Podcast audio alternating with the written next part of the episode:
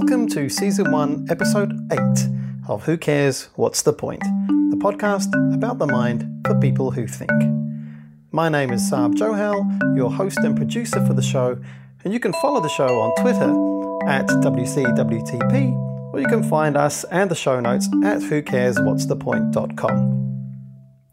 In this episode, I talk to Dr. Eva Neely, a lecturer at the School of Public Health here at Massey University in Wellington, New Zealand. She has done some groundbreaking research on the social health meanings of food for youth in schools, which is a step away from the usual health focused approach used when trying to influence outcomes for young people. Join us in our conversation as Eva explains why we should care about her research and who should pay attention to it. Um, tell me a little bit about um, the backstory for this paper. What got you interested in this uh, topic to start off with? Well, in my um, when I was doing undergraduate and honours studies in health promotion, I um, was rather dissatisfied with the um, rather um, narrow framing and look on young people's nutrition and how um, it was framed how young people was al- were always put in a, um, in a bad light because they don't adhere to the right fruit and vegetable levels and all this, and they're a big risk for our future health. So um, I always felt it was really undermining of young people and very narrow, and it didn't really take into account the whole picture.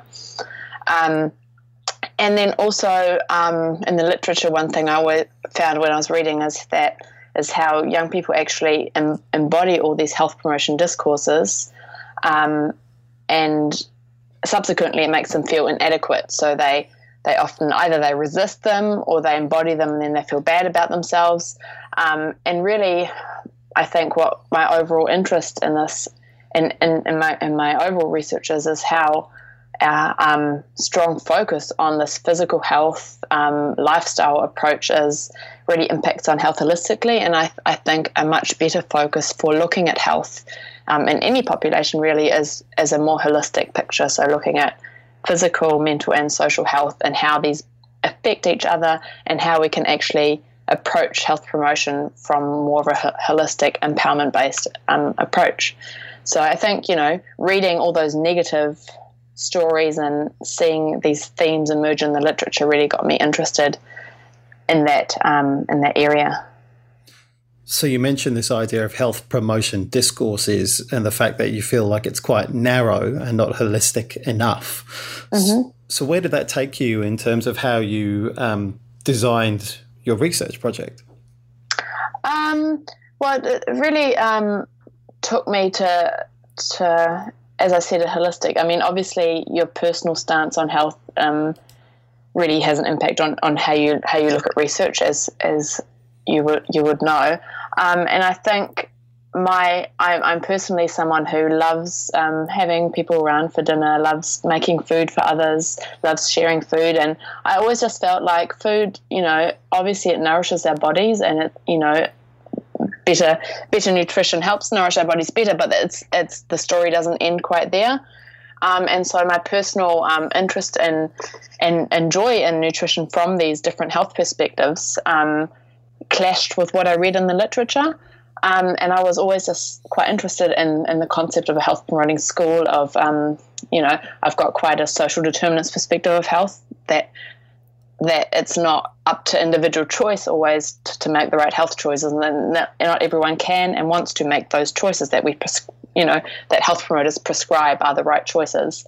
Um, and I, and so I guess I just kind of, you know, re- started reading and reading and reading, and that you know that first year of your PhD is, is pretty much what you do, and it just takes you into all these, opens up all these areas, and really showed me that. Um, there are some good approaches, but the, the sort of the mainstream nutrition literature um, is really, really focused on just getting young people to eat the right nutrients um, rather than looking at it a bit more holistically. So yeah, you mentioned the the social determinants of health approach and how that um, you know when you look at uh, food through that lens, you know certain things are not really available, perhaps because of your um, level of um, your socioeconomic position. You know you can't afford, or you just don't have the access because of your position rurally. You can't access good food. Um, mm-hmm. so you talked about that. That's really interesting. But you also talked a little bit about your ideas about the meaning of food, particularly in your home. Mm-hmm. And I guess that that's something that you identified is that we don't know perhaps enough about the meaning of food and um, that ritual of food in a school environment. Mm-hmm. Yeah. yes. We know a little bit, I guess, about younger children, but I, I guess it's noticeable that um, the age group that you choose to study here is, is not particularly young. No, no, and I think um, I think one one thing that's that's really um, important is that well, one thing I found when I was looking at the literature, and um, if you you know throughout my in my thesis, uh, rather than a pure literature review, I did a bit of a thematic synthesis because there was actually no real literature that that looked at young people and their social health in terms of nutrition. Um, I found things from anthropology and and so on from other fields that don't really look at health in the same way health promotion does. Um, and it was actually really interesting that there was not one single study I found that looked at looked at it in that way as I did. So hence I, I, I took on a sort of a thematic synthesis approach to the literature to look at other people's data with my lens on it because there was so little available on, on that kind of perspective. And you're right. Um, of course, when children are younger, there's a much bigger parental involvement in, in their nutrition than, than when they're when they're older, and um, so so it's a lot more, um, I guess, youth centered and um, and less parental involvement when, when they get a bit older. Um, and yeah, there, there is there was not much available in that area. So it's not just physical uh, in terms of the outcomes; there are social outcomes as well it's not just about nutrition um, because the meaning of food is very different according to where you're coming from with that. And sometimes nutrition is not a particularly helpful way of talking about food because it's very limited. Um, mm-hmm. Um, and also, you've also identified that um, for a younger age group, the parent has quite a lot of influence around food, but as people get older, then that changes somewhat. Mm-hmm. So, tell me what you did and um, tell us about the sorts of social uh, social uh, interesting findings in, in that sphere um, that mm-hmm. you found. Well, I um, so when I was exploring how to how to approach this this topic, and I was reading about different different ideas. Um, I came across, and as health promoters, we we do praise ourselves on being quite um, interdisciplinary, so taking on approaches from different uh, disciplines. And um, reading through ethnographic sort of anthropological research, it really I really found that the approach of living, being with people, and being able to observe their practices and um, being able to build relationships seemed like a really um, useful approach. So I started reading further on it, and it actually, besides being a fantastic approach to explore what I wanted to explore, which was social food practices, which you can't just ask someone about the everyday rituals because it's quite reflective. And, you know, a lot of these rituals and how we interact in everyday are very um, tacit. So you don't really think about them. They, You know, they're ingrained in our culture and how we, how we practice. So being on site somewhere where I could observe these and in a sort of, you know, re- re- repeatedly throughout throughout a school year seemed like a really good approach to take. But the sort of the second aspect of that approach was also that I was able to be with the young people, understand their understand their perspectives, build relationships, build trust, um, and they opened up in such a different way to me. I think um, because they got to know me and they felt valued because they they felt like I was actually spending time with them to understand what what their um, what their perspectives were and so on. So I think the approach of actually then going into the school um, was fantastic. And I ended up spending a whole school year um, in a secondary school um, with students. And the recruitment was, um, you know, I had to approach a few schools. So I did end up in, in, a, an only girls' school, um, which of course limits my findings to that particular cohort, but it was um, a fantastic opportunity to get. And actually, in a girls' school, there was lots going on with food, so it was very interesting. And so I ended up a whole school year. I spent um, from February to November. I spent the whole year in the school. At the beginning, I went five days a week, um, and sort of from term three and, and term four, I, I was more like um, three three days a week. And I spent most of my day there. I um, recruited. I asked around all teachers, um, and of year thirteen. So the, just briefly, the reason I, I recruited year 13s was for one that um, they're 16 and older, which means I only need to get consent from students. So it was quite a practical a practical thing there. Um, I didn't need to approach all the parents as well. Um, and then also in year 13, there's no school uniform in New Zealand. So, um, me being amongst those students, I didn't really, um, you know, didn't appear totally unsuited. Um, and because I was, you know, I wasn't markedly, markedly older than, than the students. So um, I kind of blended in a little bit more than if I were, you know, older and in a different uniform to them. So, um, that was sort of my my reason I chose to to go with year thirteen students, um, which is the last year of school in, in New Zealand, and um, then I just I went to classes. I, I had four subjects I went to with different students. Some of the students doubled up in some of my classes, and I sat I sat in with the students. I got to know them. I went to their lessons, and the lessons were sometimes interesting and they were later in the year they were quite interesting because a lot of shared lunches happened and these kind of things in, in the lessons but they were at the beginning they were just for rapport building just for because if you're sitting in the lesson you get up with the other students then they invite you to lunch or they invite you to come to their groups and that was sort of the main reason for for going to the lessons at the beginning um, so, so, and so, so I just Sorry, yeah. sorry, just to um, interject there. So sitting yeah. in through all those lessons uh, for that long period of time, it sounds like a pretty immersive experience that um, you were involved in. Yeah, yeah, and it, and it was, and I think partially I also chose this knowing that after this, if I if I do get into the academic academic job as as I had hoped, I will probably never have that time again to dedicate um, to to a research project. Um, and so I made the most of having um, three years to just delve into one big research project and decided that you know such a time intensive research would, would be really good and um, I don't think I'd ever have that time again but I do think um, even with less time time investment um, one could still get some of those benefits back through through actually spending time with with your target group or your the group you're looking at. So, in that time that you were spending um, with these year 13, 16 plus year olds, um, and then mm-hmm. eventually getting invitations to go to lunch with them, mm-hmm. um, what were the sorts of things that, uh, what were the sorts of stories that you were hearing? Um, quite different, uh, quite different. A lot of their, um, you know, typical things you, would think 16 year olds are interested in, um, from boys to things going on at school to other girls to other groups. It was interesting seeing dynamics of, um, you know, different group dynamics where someone was part of that group and this year they weren't part of that group and all those sort of a lot of a lot of relationship based issues I think and relationships I think would seem to me as one of the main things that matter to young people. Um, where they stand, who are their friends, because those do really seem their, their their primary support people during that you know quite vulnerable period.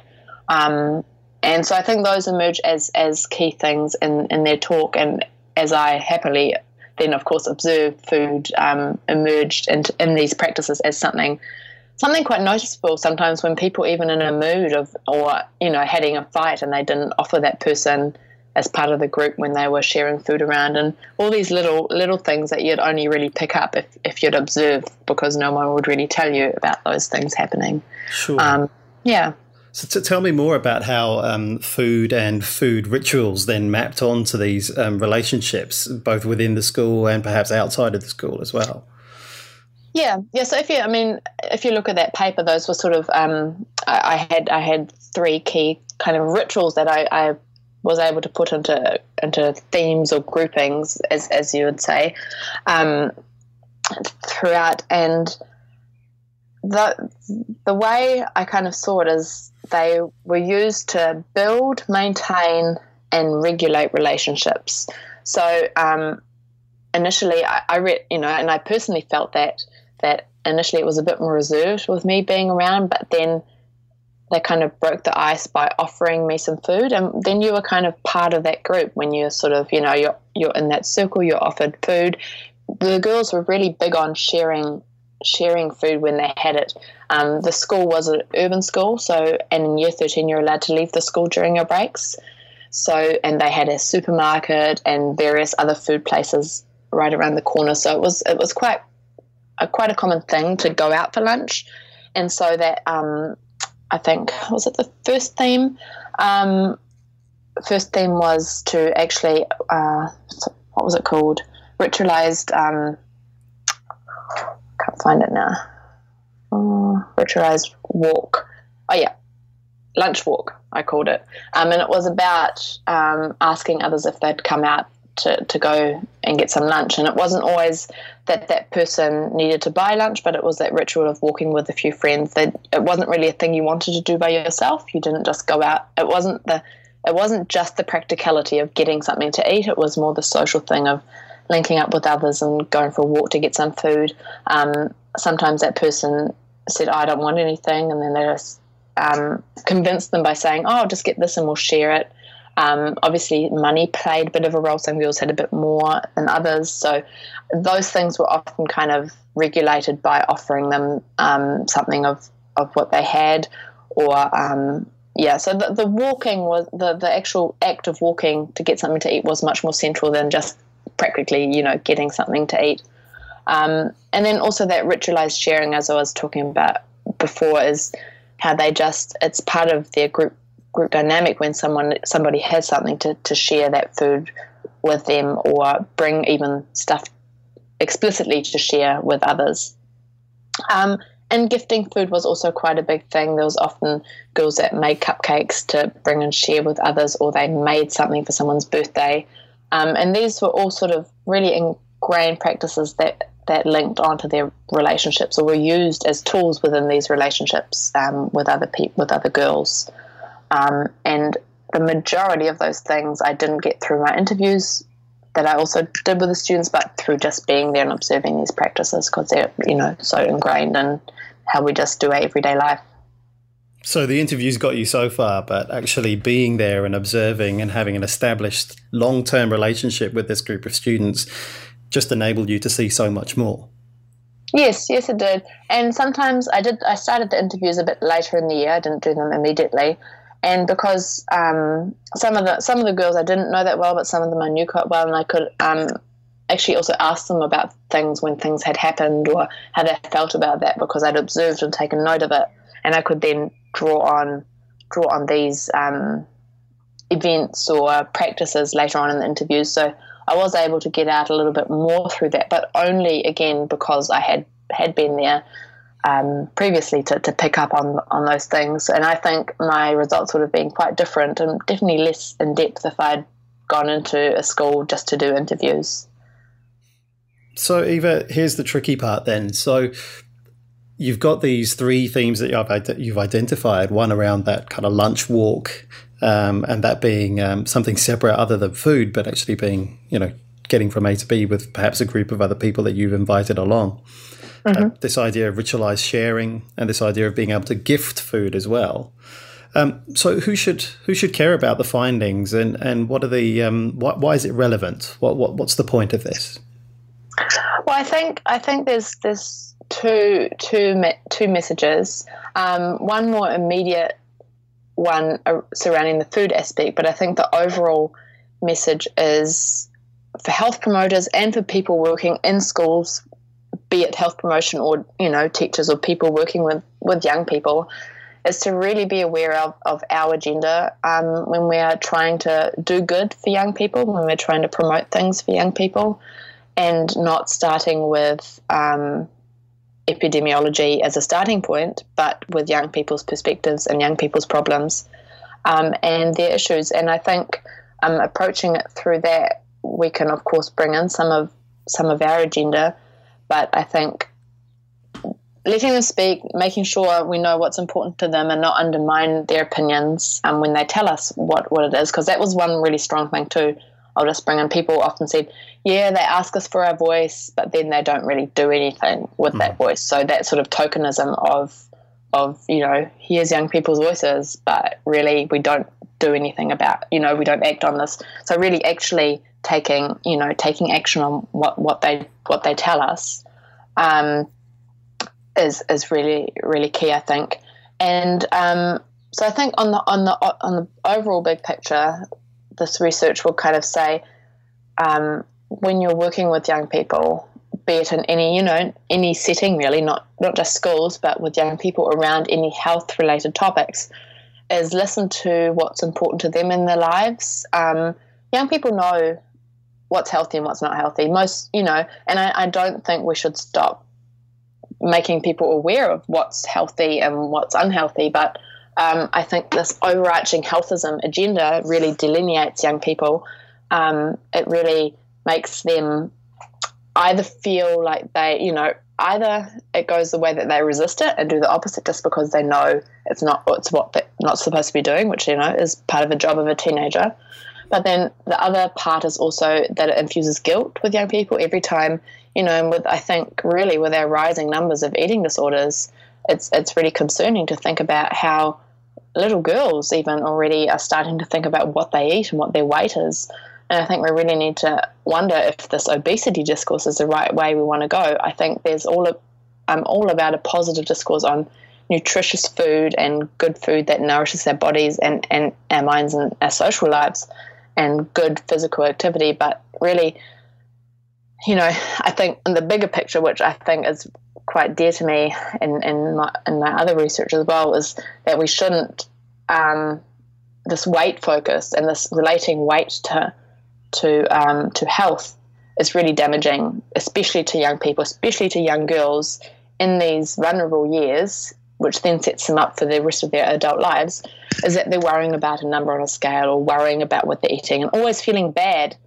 And the thing is, they end up eating these things and they feel bad about it. So it just induces guilt rather than trying to focus on a positive, balanced diet. Um, so I think starting with young people's um, young people's voices, their opinions on things, and really, you know, getting a sense of what it is for them in their in their lives. I think um, not every researcher will be able to dedicate a year to to spend with their with their you know with their group of people they're wanting to work with, but I think you can achieve that even by just spending some sometimes some a few days a week or a day a week for a few weeks um, showing them that you are really interested in them as as what what's important to them and um, taking on those observations and being open to, to, to, their opinions on this I think that's that's really important and um, another thing is I think for a lot of people in health promotion is to think about, you know, this health promotion, mental health promotion, but really I think it's a big package where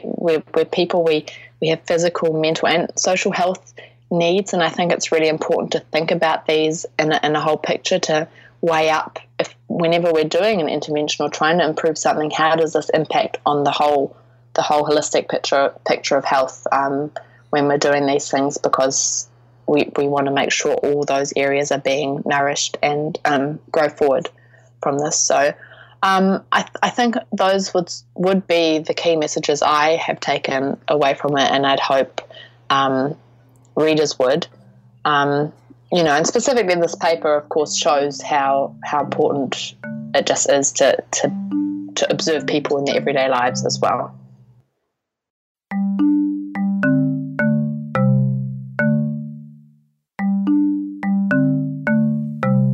I hope you've enjoyed this eighth show in this first season of Who Cares What's the Point. You can find out about the abstract and the link to the paper in the show notes to this podcast, or if you come to the website. Don't forget, you can follow the show on Twitter at WCWTP or me, your host and producer, Sarb Johal at Sarb. I hope you've enjoyed the show. This week, please send feedback through the usual channels YouTube, Facebook, Twitter, or via email contact at who cares what's the point.com. It would be great to hear from you. Until then, see you next week on Who Cares What's the Point?